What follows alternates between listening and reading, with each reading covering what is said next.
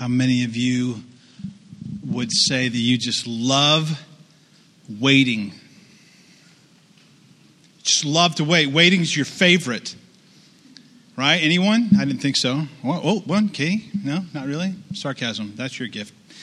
That's why we get along so well. Um, you just sitting there, you, you, you've ordered your package on Amazon Prime, and it takes five days, and that makes you excited and happy right? You're late leaving home and you catch every red light and you just love that. You're just sitting there as time ticks away. I mean, the, the truth is, like, generally speaking, we are not a patient people. We don't like waiting or having to persevere to get what we want. We want it now. We want it to be easy. We don't like to wait. We want what we want right away, and there are many things around us in the culture that reflect that value, that reality for us. You think about ATM machines, right? If I need cash, I don't want to have to wait till the bank opens. I don't want to stand in line. I don't want to deal with a human being. I want it now. Punch some numbers in, get my cash. Fast food, right? If you wait more than two minutes for your order, you're super annoyed. You're like, I just can't. I just can't even, right? Food took more than two minutes. Um, miracle weight loss pills. Uh, just, hey, lose 20 pounds in a month without dieting or any discipline. Just continue to eat everything you want to eat. Easy credit. No money down. Like We could just go on and on and on this list of things that really reflect back to us our values as a people that we don't like waiting. We don't want to persevere. We don't have to work hard to get somewhere. We just want it. We want it now. And patience and persistence kind of go hand in hand. And we're definitely an impatient people which is why we also lack persistence. And so, in stark contrast to that reality that we live in, today's parable in our series teaches us that we very much need both patience and persistence.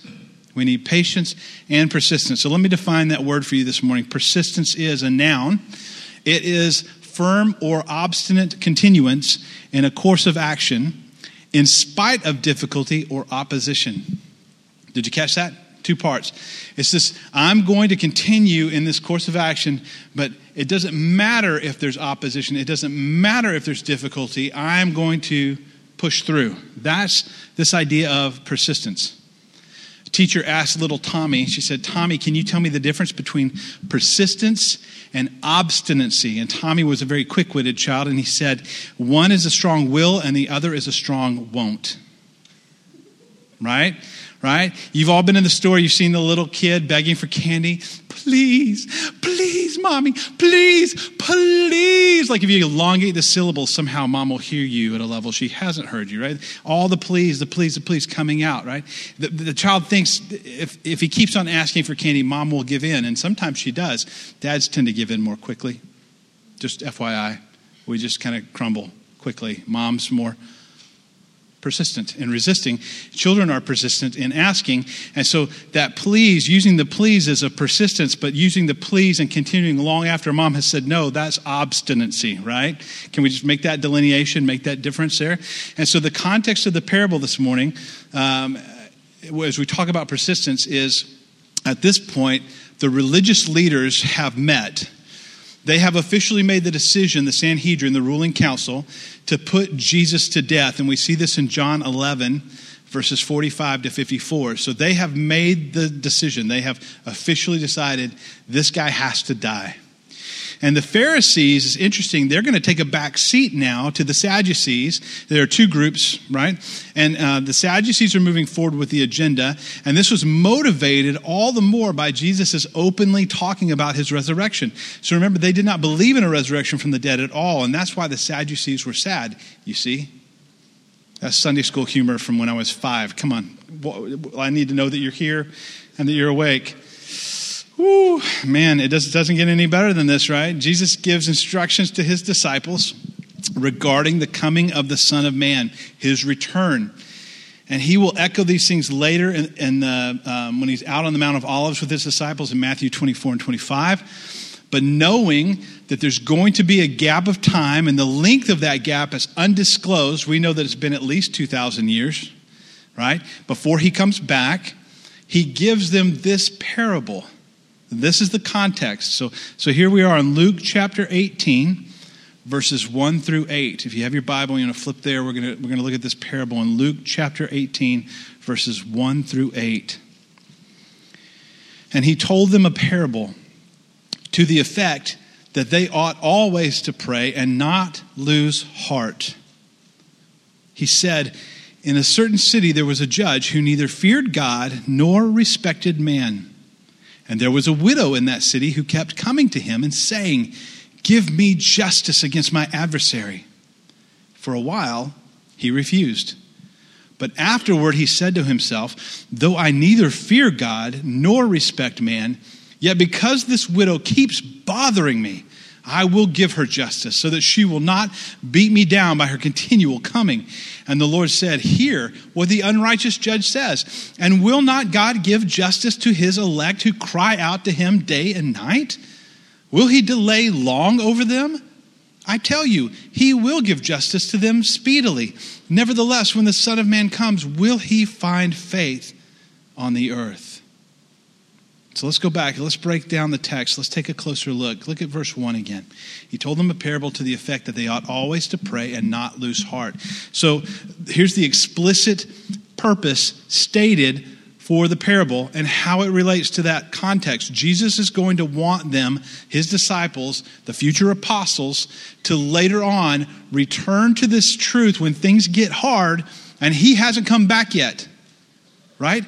Well, we thought it'd be like a week or a couple of months, you get things organized in heaven, bring the angelic armies back and destroy Rome. Right? They're going to need perseverance and persistence. And so Jesus is giving them this parable, and he says to them, so that you do not lose heart. That's a big deal, right? So that you do not lose heart. And he said, verse 2 In a certain city there was a judge who neither feared God nor respected man. So enter the first of our main characters in the parable, the local judge. So, first of all, the judge has absolutely no fear of God. Proverbs tells us that the fear of God is the beginning of wisdom. It's, it's the starting point of wisdom.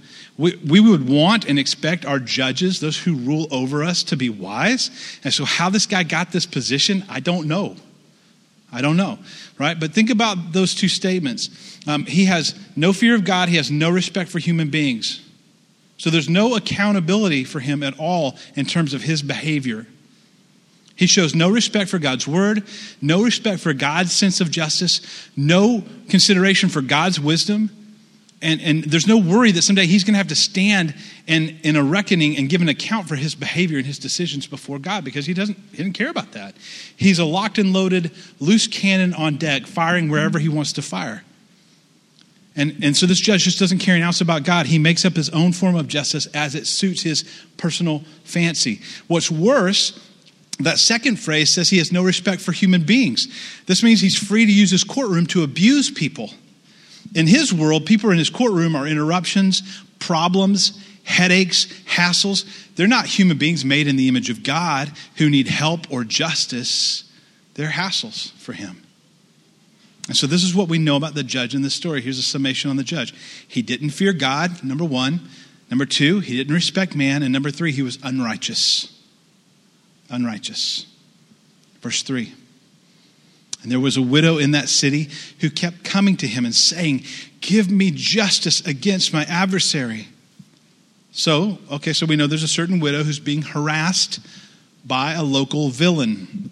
We're not told exactly how this villain is harassing her, but we can guess that he was either intimidating her physically, attempting to exploit her in some way, threatening to sue her, maybe, but regardless, the local villain or the adversary is working over this poor widow who had no means. She has no recourse to protect herself from this man. No money.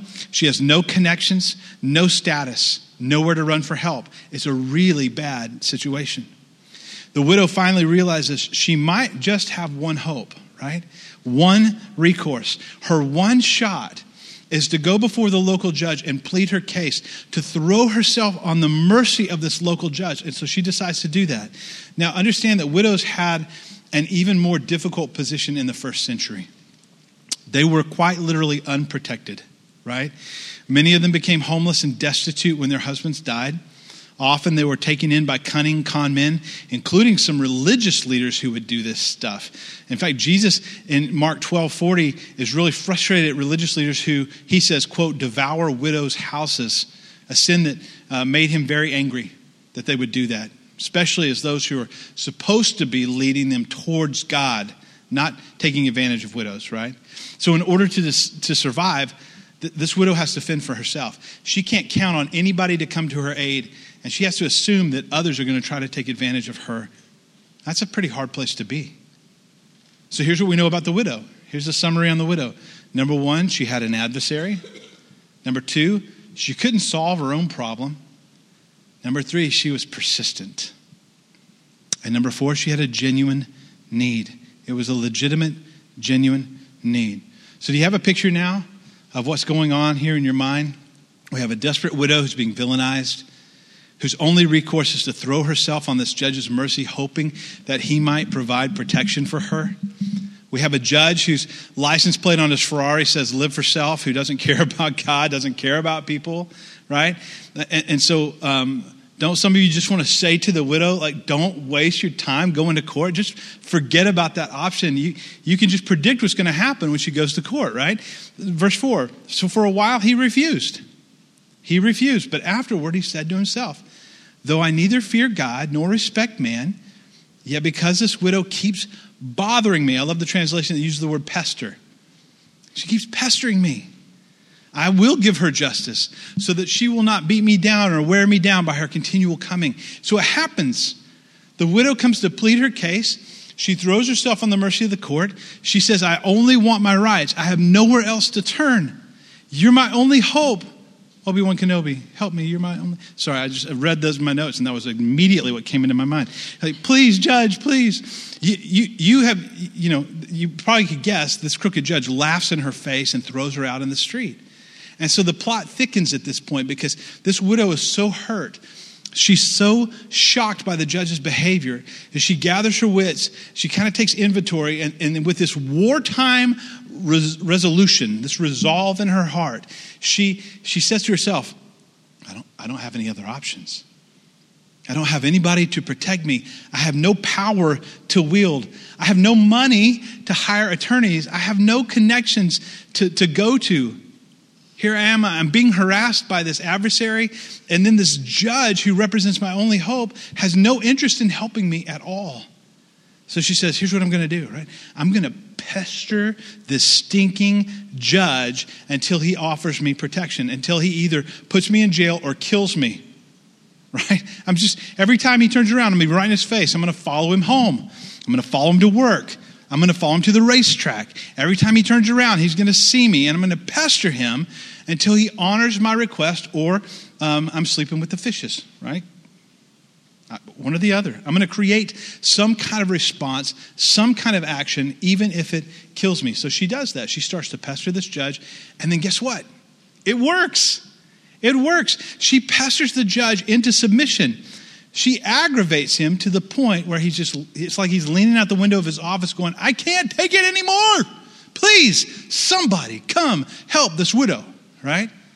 He's just aggravated. And so the happy ending of the story is that the widow finally receives protection from this crooked, uncaring judge, but only because of her extraordinary ability to pester the stew out of, out of people. So evidently, the facts of the case didn't move him. He had no desire to see justice done. To him, she's just a bothersome woman. And then note this really key point his only motive for helping her was utterly selfish. He only helped her because she was persistent and he wanted her out of his life, completely gone. So this is what the Lord says, verse 6. Hear what the unrighteous judge says. And will not God give, to, give justice to his elect who cry out to him day and night? Will he delay long over them? I tell you, he will give justice to them speedily. Nevertheless, when the Son of Man comes, will he find faith on the earth? So she kept coming. She kept bothering him until he feared that she would beat him down or wear him down with her continual coming to him, right? So from beginning to end, he doesn't care about the woman. He doesn't feel her pain. He's not worried that she's not getting justice. He only gives her what she wants because he wants to be done with her. So in the morning, she's like, Give me justice. And then when he's on his lunch break, it's like, Give me justice, right? It's just, you would get really tired of this. Like, I'm, I just, just as a, like an example this week, I'm going to come to one of your houses randomly at 7 a.m. and I'm going to pound on the door and be like, Give me justice. And then I'm going to follow you to work. And on your lunch break, I'm going to be like, Boom, boom, boom, boom. Give me justice. What are you doing? I'm just, I wanted you to get the parable, I wanted to, the parable to kind of sink into your life this week. I'm not telling you who it is one of you. I'm just going to show up. So just watch out. But you got to give the widow credit, right? She, she never gave up. She got what she wanted. Give the judge a little credit. He gave her justice, even though he did it for the wrong motive. So, what's the moral of our story? It pays to pester, right? Is that the moral of the story? It's the only way to get what you need from some people. Some of you know the moral of the story. You, you practice it every week in your marriage, you practice it in your workplace. Uh, this story was originally told by Jesus to encourage people to pray and to not lose heart. So, over the years, as believers have read the story in Luke 18, some believers have not read the story carefully, have not even finished reading the story, and therefore some believers have made a grave error in their understanding about the moral that this parable teaches. You see, some Christ followers actually read the story right up to the part where I conclude and they say, Aha, I get it. This is a parable. This is allegory. And the wheels start turning. They're like, okay, so we're, we're human beings just like the widow penniless, powerless, no status, no connections. We face huge problems in our life, challenges, unresolved conflicts, and we can't handle them alone. We've got nowhere to run, and so we have to seek help from somebody. Yeah, see, so it fits. Just like the desperate widow, we need help. And then, and then, they, and then they turn and they go, and, and then God is like the judge. I mean, he's busy doing all kinds of other stuff. He's busy. He's got a universe to operate and angels to keep in line and harps to tune and uh, all kind of other stuff going on up there that we don't even know about, right? So, so there, there are just so many needy people coming to him. I really shouldn't bother him unless it's really important. And if I'm really desperate, then I better do what the widow did, and I'll just pester him. I'll just bang on the doors of heaven until I get what I need. And maybe I'll, I'll, I'll call some friends, and I'll get them to pester God. And then sooner or later, I'm going to wear him down. Sooner or later, I'm going to wrench a blessing out of the closed fisted hand of God. Sooner or later, God's going to just shout, I can't take it anymore. Would you just leave me alone here? And He'll give me what I want. And does that, does that sound right to you? Does that sound like a proper interpretation of that story? Uh, can I just, just parenthetically, that, that better not sound right to you? Right? That better not sound right to you? We are not like the powerless widow. I mean, often I talk with people who are absolutely convinced that the greatest challenge associated with prayer is finding some lost key to prayer that will somehow unlock the vault of love and blessing and power from God that He doesn't want us to open or that He's keeping hidden from us somehow. And I get so tired of reading titles in Christian bookstores. And so, just in my, if you're seeing the text in your mind as I say these things, put Christian in quotes Christian bookstore, okay? Because half the books you go in there and see aren't even really Christian. Um, but I get so tired of reading titles in Christian bookstores. Talk about finding the secret for wrenching that blessing out of God's tightly closed fist. There's some mysterious way to get past his reluctance, to finagle away, to persevere, pester our way into his presence. Please don't ever think of God in that way. That is not who God is. That is not what God is like. It's completely wrong. Listen to what the unjust judge says. And will not God bring about justice for his chosen ones, his elect ones, who cry out to him day and night? Will he keep putting them off? So, asking a rhetorical question, expecting a negative answer. That's pretty common in the scripture. The answer is no. He won't keep putting them off. I tell you, he will see that they get justice quickly, speedily, so Jesus is giving you the meaning of the story right here at the end of the story.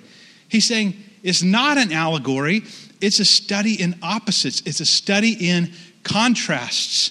Jesus is saying, Hey, people, you are not like the widow. In fact, you're the opposite of her. Like the widow was poor and powerless and forgotten and abandoned, no relationship with the judge. Uh, she's just a face, she's just a problem. And Jesus is saying, You are God's children if you put your faith in me, and you're totally unlike that. You are God's heirs. You are not abandoned. You've been adopted. You've been adopted. It's not hopeless for you. God says, I don't forget about you. You're a priority because you're related to me by blood. You're related to me because you've been adopted. You're my sons and daughters. And this was one of the problems that the widow had. She had no relation in any significant way to the judge. Maybe if she had, that was an in, but she didn't have that. She was just a number. Jesus says, You're totally unlike that widow because you're related to me in the most intimate of ways. You are my brothers and sisters. In the Father's courtroom, you're not a problem. You're not a hassle. You're not a number or a bag lady or a street person. You're his children and you matter deeply to him. So don't you ever again decide not to pray because you think you're the penniless, powerless, faceless, nameless, forgotten widow. That's not who you are. You, you are made in the image of God. You've been claimed and adopted as members of his own family. And, and, and, then, and then there's the judge, right? I mean, God is not like the unjust judge. The judge was an uncaring jerk. He lacked all compassion for the widow. He only finally granted her wish because she kept on pestering him. But if that's true, why would Jesus use an illustration like this? He seems to be calling us to persistence in prayer by using an example of a man who is nothing like our Heavenly Father, by drawing a stark contrast to the way that the Father sees us, is to, so that we don't lose heart is to give us encouragement, right? There's nothing going on in the cosmos that would keep him from directing his full attention to your conversation or your request. But please just, I want you to just stop and hear that again and let it sink in deeply. There is nothing going on in the universe right now that would keep him from directing his full attention to your conversation with him and the request that you bring to him. You are not the widow. You're so far from being the widow. God says, You're my children. You don't tiptoe into the courtroom and think of yourself as a number. You just come in and say, Hey, dad. Hey, dad. Because you're my kids. I love you. I, I want to hear your voice. You're not like the widow. And do, do I even need to say it again? God's not like the judge. The judge is crooked and unrighteous and unfair. He's disrespectful, uncaring. God is righteous and just. He's holy and tender and responsive and sympathetic to us. The psalmist says, Taste and see that the Lord is good. Man, if you don't understand anything else about God, just, just taste and see that He's good. Don't think for one minute that you somehow have to figure a way to wrench a blessing out of His hand. God's word teaches that God loves to bestow blessing, He loves to bestow favor and power and benefits to His children. He loves us. It's his nature, it's who he is. To borrow from a popular song, he's a good, good father. That's just who he is. That's his nature. He's a giving God, a blessing God, an encouraging God, a nurturing God, an empowering God, a loving God. The list goes on and on. God wants to hear our prayers. Listen, do not give up praying. Your persistent prayers do not annoy God. Did you know that? They may annoy the people around you, they may annoy you. you may get annoyed with your persistent prayers. God does not get annoyed. He does not.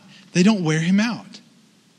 And here's the key thought for us this morning persistence in prayer is not a lack of faith, it's proof of it. Persistence in prayer is not due to a lack of faith, it is proof of faith. The more something matters to our hearts, the more something matters to God, the, the, the larger the issue or the request, the more time it may take to see that thing come about. We need to persevere in prayer. We continue to knock on the door of heaven in prayer. It's not born out of doubt or worry, but our continually knocking on the door of heaven is rooted in confidence in the character of the judge of all the living and the dead. We know who he is, we know that he loves us. And so we continue to ask because we know that he hears us. There's also an end times aspect to this last sentence in the parable. Jesus says, When the Son of Man comes, Will he find faith on the earth? Brothers and sisters, we should not give up expecting Christ's return. We should not give up expecting that he is coming back for the church. Jesus had just taught about the second coming in Luke 17, verses 20 all the way up to 37. He had just warned his followers that they were going to face persecution prior to his returning. He said, Whoever tries to keep his life or save it is going to lose it, and whoever loses or gives up his life is going to save it or preserve it, right? So there's this inversion of our natural tendency to say, I want to, I want to protect me. And he says, No, go, go and let me protect you. Let me have my way with you. You be my ambassadors then you'll have eternal life, right? Where there's persecution, there's a temptation to give up. There's a temptation to give up. We don't know this experientially. Like our persecution is like, oh my gosh, I think I think the barista heard us like talking about Jesus. She didn't put any whipped cream on my latte. I'm so being persecuted for Jesus right now, right? Our, let me just tell you, our brothers and sisters around the world, nearly 100 million Christians martyred in the 20th century. More people martyred for their faith for Jesus Christ in the 20th century than all previous 19 centuries combined. It's been estimated that 130,000 to 170,000 people die every year as a result of violence against Christians around the world. That means more than 2,500 people of our brothers and sisters die every week. More than 357 of our Christian brothers and sisters die every day. That's more than 14 every hour. That's, that's a brother and sister in Christ dying for Jesus every 4.5 minutes. As we've been here this morning, several of our brothers and sisters have been put to death because of their faith. We have not known that kind of persecution. We must learn to persevere in prayer. We must learn to become a people marked by prayer. We cannot afford to continue as a largely prayerless church in a culture that's increasingly marked by the dominion of our enemy. We cannot afford not to pray. And one of the signs that God is going to do a great work is He begins to stir up His people to pray for it. He just begins to stir up his people. He lays a burden on people here and on a person over there, and he brings it back to their minds again and again, and it stalks them and it drives them to their knees. And when you begin to see that happening, God is getting ready to do something. And, and I read about the moves of God all throughout church history, and I long to see that in our day. I see it just, just a, in our little church right here. I see the insufficiency of strength. I see the insufficiency of resources. And just, just even the stuff we need to survive as a church, I go, we don't even have that. We don't even have enough. And then in moments of total honesty and abject humility, I see how prayerless we are as a people, how prayerless I am as your pastor. And I'm convicted deeply about that reality. And it, and it drove me this week as I was thinking about this and I was wrestling with this and I was feeling that conviction. I went back to James chapter 4, verse 2. And then James is just right in my face and he says, You have not because you Ask not. I mean, he goes on to talk about you, you, you, ask and you don't get it because you ask with wrong motives to spend it on your own pleasures. And we could talk about that and we could unpack what it means for Christians to ask with wrong motive and not receive. And that's totally valid, right? We could spend time, but can we just back up to the other sentence? Like, we just start where James starts and says, You don't have it because you don't even ask for it. So, so that means, and this would be hard for some of you, this would be hard there are blessings that you and I have not experienced that God has set aside and wants to give us that He withholds until we ask. We have lacked because we haven't asked. Some of us have not experienced the fullness of what God desires for us because we're not men and women of prayer. You just need to know this is autobiographical okay? I don't stand in judgment over any of you. I'm going like, this is so convicting to my heart. I am personally convinced that as a church, we are not experiencing the fullness of what God wants for us because we're largely not a praying church. And I know some of you, even at this moment, though, you're still weighing in on God's omniscience and His foreknowledge, and you're struggling with what I'm saying about not, well, He knows, but but I, I need, but He, but but I didn't ask, but He knows, right? And you're struggling. So can I just give you some scriptures here, just to paint a picture of Philippians four six? Paul says, "Don't be anxious about anything, but in everything." by prayer and supplication with thanksgiving, let your requests be known to God. And then, what?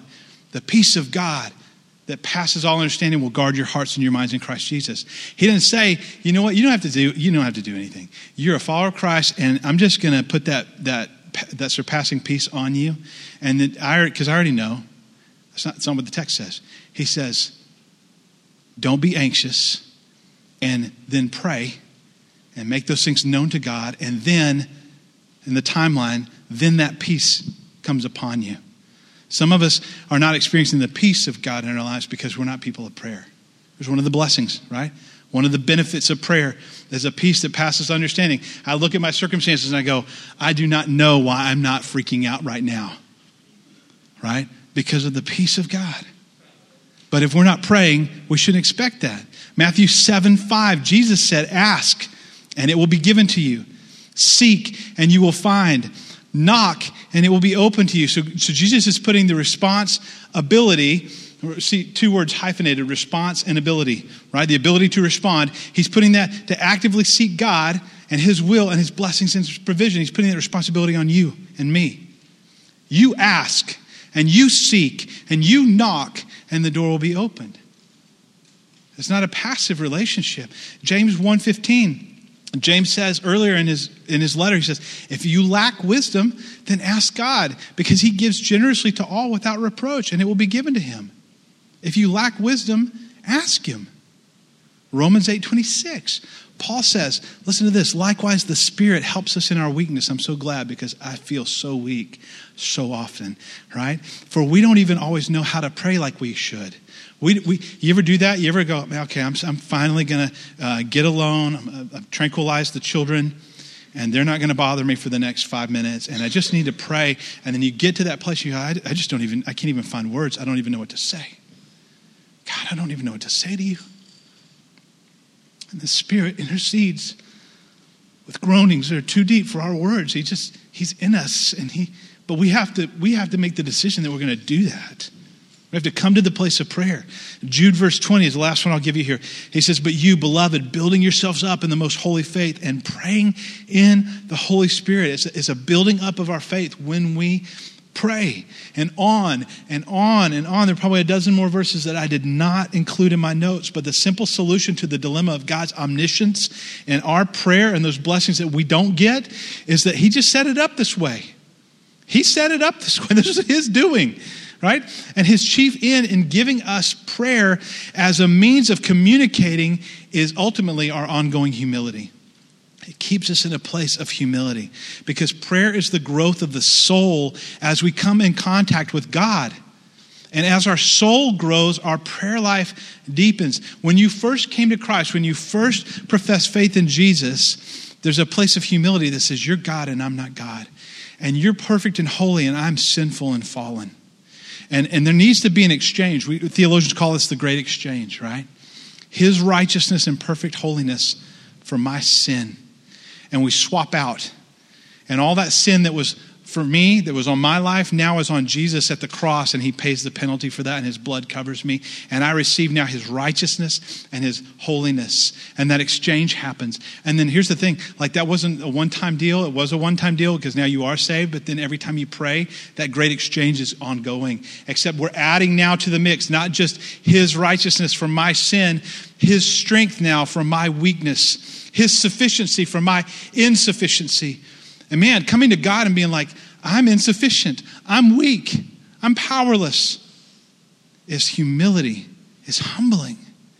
You know, it's funny, God never prays because He's not insufficient, He's not weak, He doesn't need from us. We're the ones called to pray. Dr. G. Campbell Morgan said this about believers who are reluctant to commit themselves wholeheartedly to Christ in prayer. He said this When our convictions are yielded to Him completely, He is able to give us, give Himself to us in all His fullness. Until that is so, until we're completely yielded, He cannot trust us. How true it is that we often miss the joy and strength of our Christianity because by withholding ourselves from Christ, we make it impossible for Him to give Himself to us in the fullness of His grace and truth. When we hold back, He can't pour all of Himself out like He wants to. It's us who are withholding. It's us who are holding back.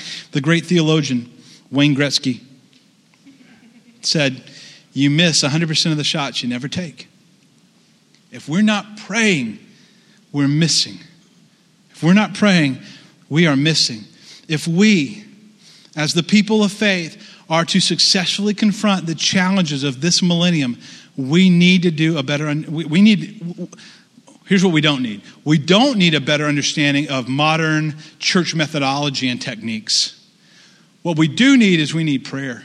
We need to be a people of prayer. We need a fresh commitment to the practice and power of believing prayer. The modern church, when it comes right down to it, is largely a prayerless church. And so, what, I, I'm trying to say is there are many in the church today who lack persistence in prayer and in pursuit of Christ because they lack resolve. They've never really committed to the heart of the pursuit. They've not really counted the cost of discipleship, of following Jesus. They've not looked at the brevity of this life right? And compared it to the expanse of eternity forever and found the now weighed and wanting. And looked at the yet to come and experienced a heart filled with inexpressible joy and longing. It's a story of um, William Wilberforce when he was younger. You'll know the name. He fought for uh, abolition of slavery in the British Empire.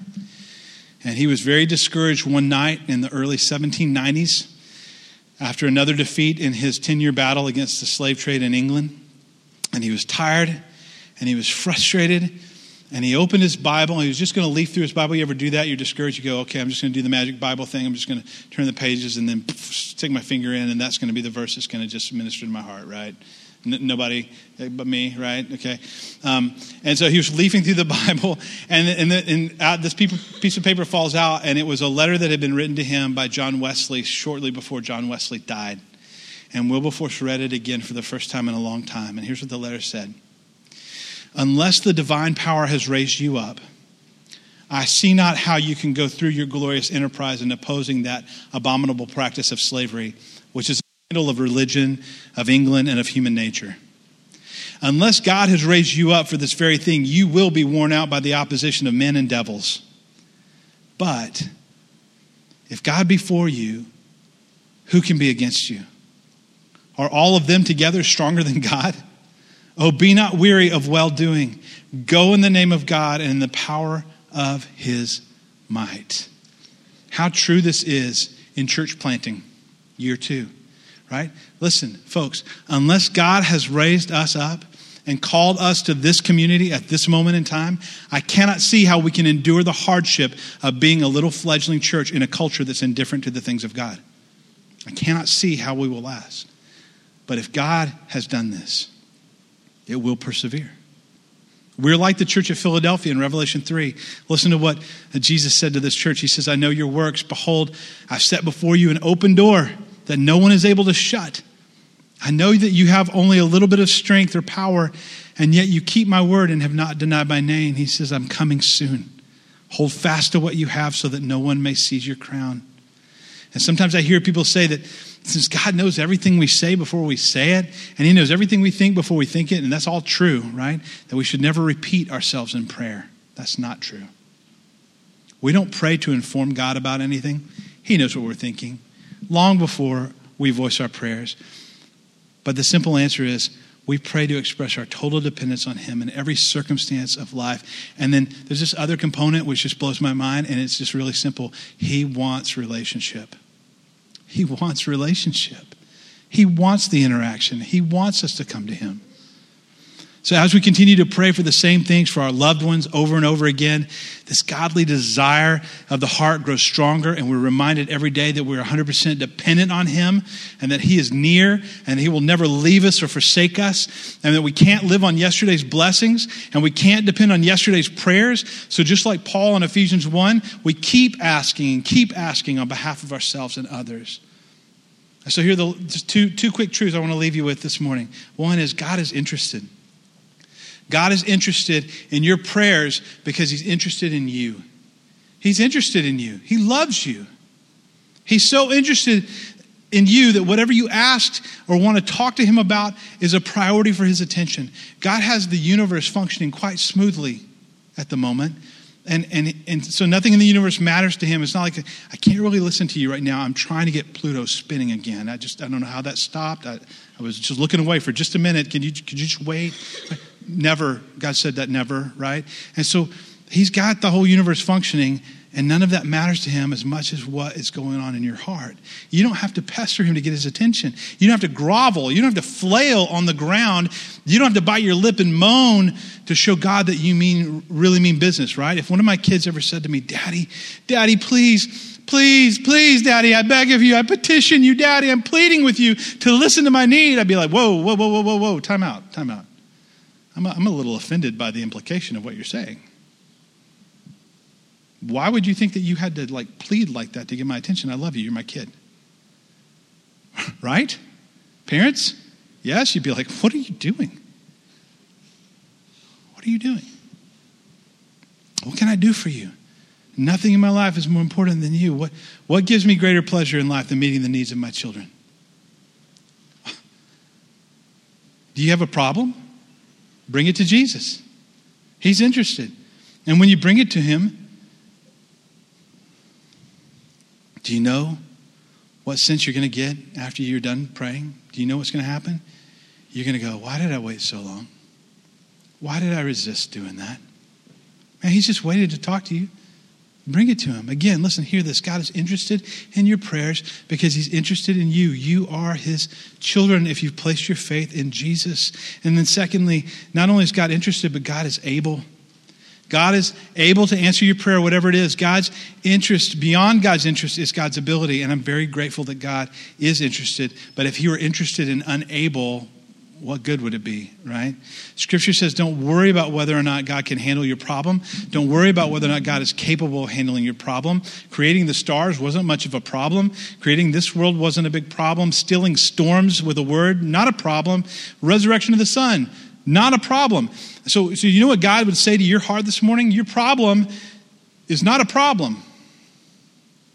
He's able. He's able. So, so I want to ask you, what are you praying for right now? What are you praying for? Family member to come to Christ? A loved one with cancer? Or maybe you're battling a sickness yourself. Are you praying for victory over a stubborn habit or addiction? Are you asking God for wisdom to make a big decision?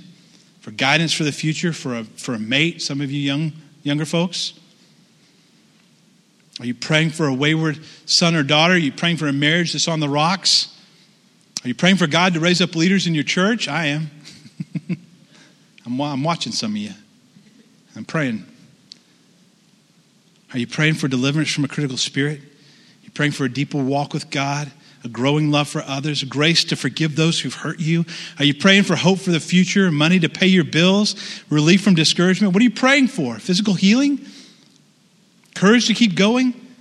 Boldness to share Christ? Let me, can, whatever, whatever's on your list, I hope that you just kind of went down the list, maybe two or three, five, maybe you got 50 things. I don't know what your list is. I just add something to your list. Pray for persistence. Pray for gritty determination to hang on to the Lord until one of three things happens. God gives you the answer, God changes the circumstances, God removes the burden altogether. You need persistence. You got to hang in there.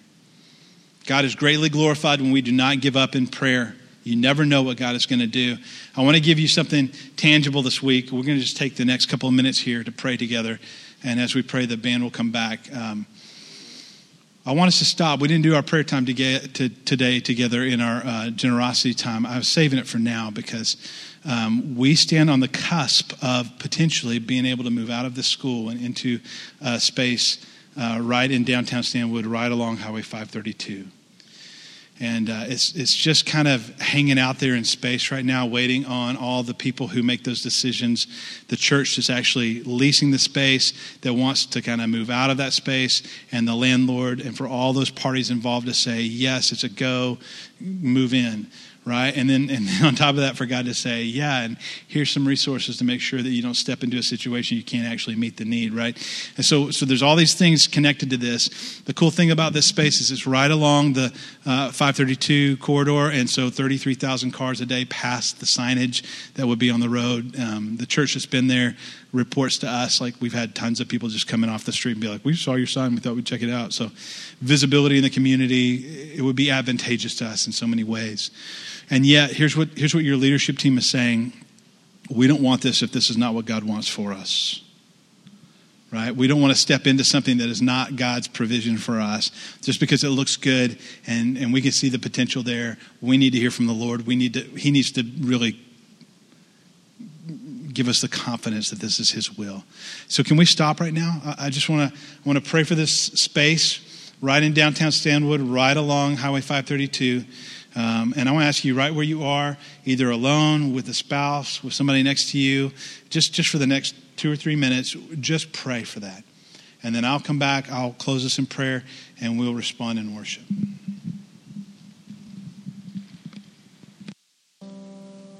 Lord, your word says that hope deferred makes the heart sick. And we, we hope, we're hoping that this is you in this move, in this space. But Lord, we say to you right now, as a church body, uh, we pray the way Jesus taught his disciples to pray uh, let your will be done on earth as it is in heaven. If this is your will, if this is what you want for Emmaus Road Church, we are happy to step out in faith and to trust you as we step forward. And if this is not what you want for us, Lord, then we don't want to move. We want to be like the children of Israel in the book of Exodus. And when, when the pillar of fire by night, the pillar of cloud by day, when it moved, they moved. And when it stopped, they stopped. And we want to just stay right in step with you and what you're doing. So, God, give us clarity. Even as I meet with the pastor tomorrow, would you make it abundantly clear what it is you want for us? And Lord, I know, I know every every leadership manual, every pastor Every book on pastoring says, do not do what I just did this morning. Don't bring the congregation into these decisions before they're made at this, at this kind of level because the disappointment of it not happening can be debilitating. But Lord, how much more exciting for us to pray together, to seek your face, and then to hear you answer us either in the positive or in the negative. Whichever way you answer us, you're answering us, and we need to hear from you. And so we together, corporately, collectively, we beseech you, Lord, be clear with us. Our heart is that you provide this, but nevertheless, Lord, your will be done. So, Lord, we thank you in advance for the clarity of your response. We thank you for your goodness and your provision for our church. We thank you for the grace of the cross that covers our sins. You're a good Father, and we love you, and we worship you.